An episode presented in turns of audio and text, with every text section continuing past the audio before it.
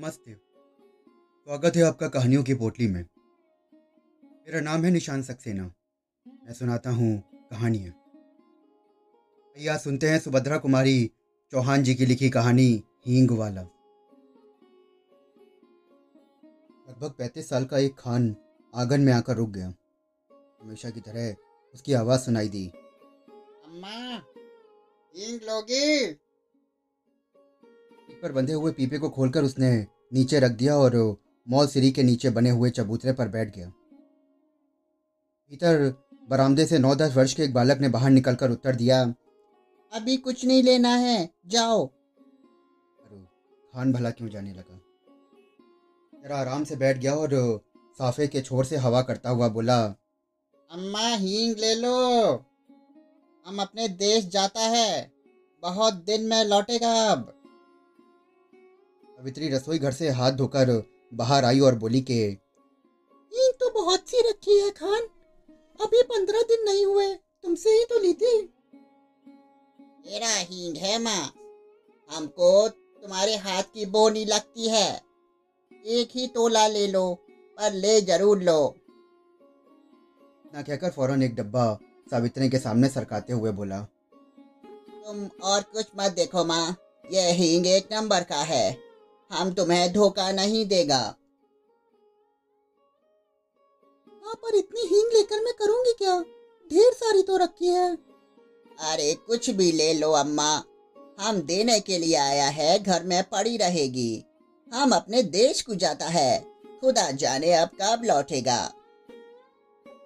खान बिना उत्तर की प्रतीक्षा किए हींग तोलने लगा। इस पर सावित्री के बच्चे नाराज़ हुए और सभी बोल उठे। मत लेना माँ। तुम कभी ना लेना। ज़बरदस्ती तो ले जा रहा है।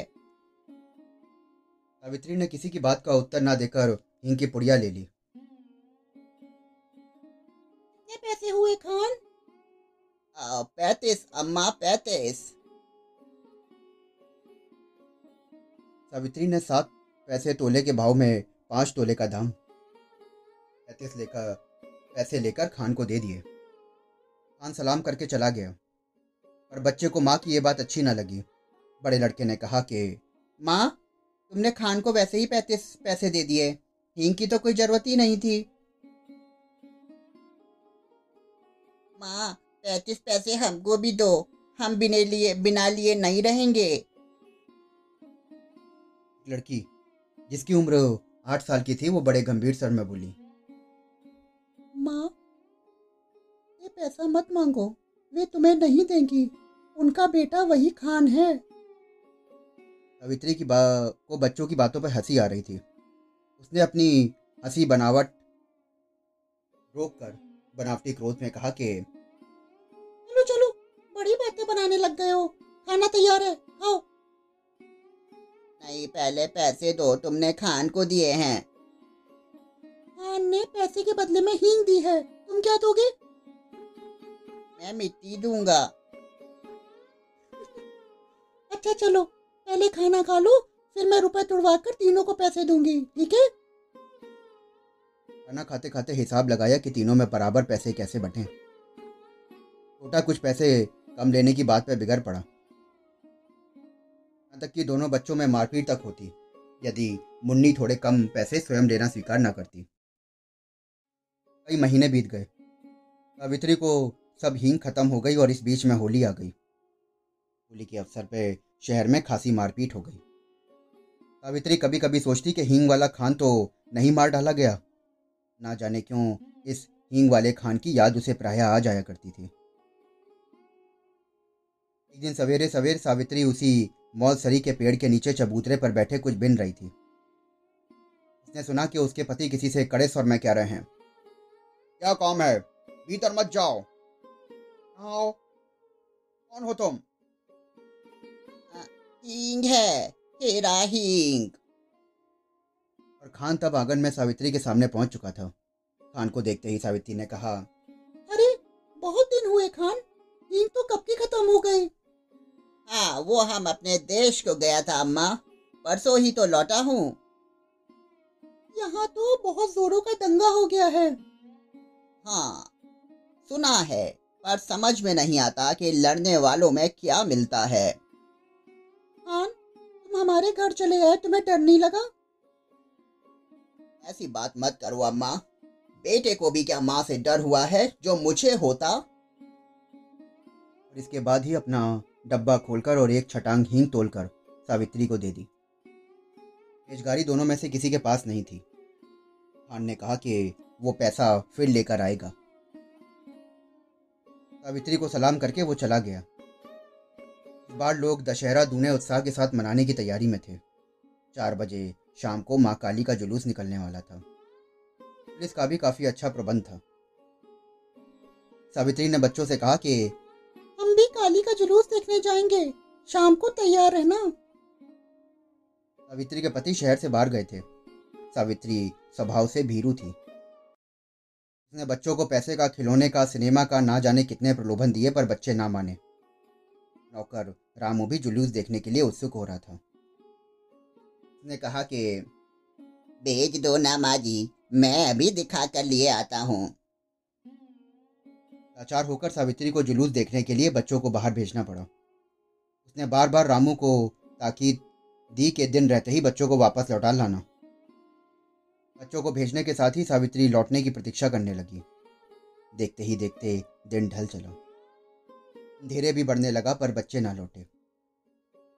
सावित्री को ना भीतर चैन था, ना बाहर। इतने में उसे कुछ आदमी सड़क पर भागते हुए जान पड़े।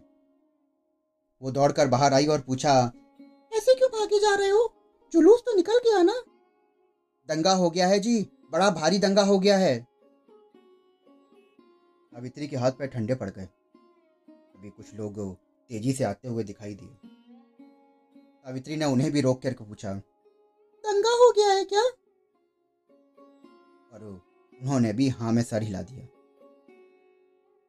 अब सावित्री क्या करे? उन्हीं में से एक से कहा कि भाई तुम मेरे बच्चों की खबर ला दो। दो लड़के हैं और एक लड़की। मैं तुम्हें मुँह मांगा जवाब दूँगी। भी एक देहाती ने उसमें से जवाब दिया। क्या हम तुम्हारे बच्चों को पहचानते हैं माँ जी? कहकर वो चला गया। सावित्री सोचने लगी कि सच तो है।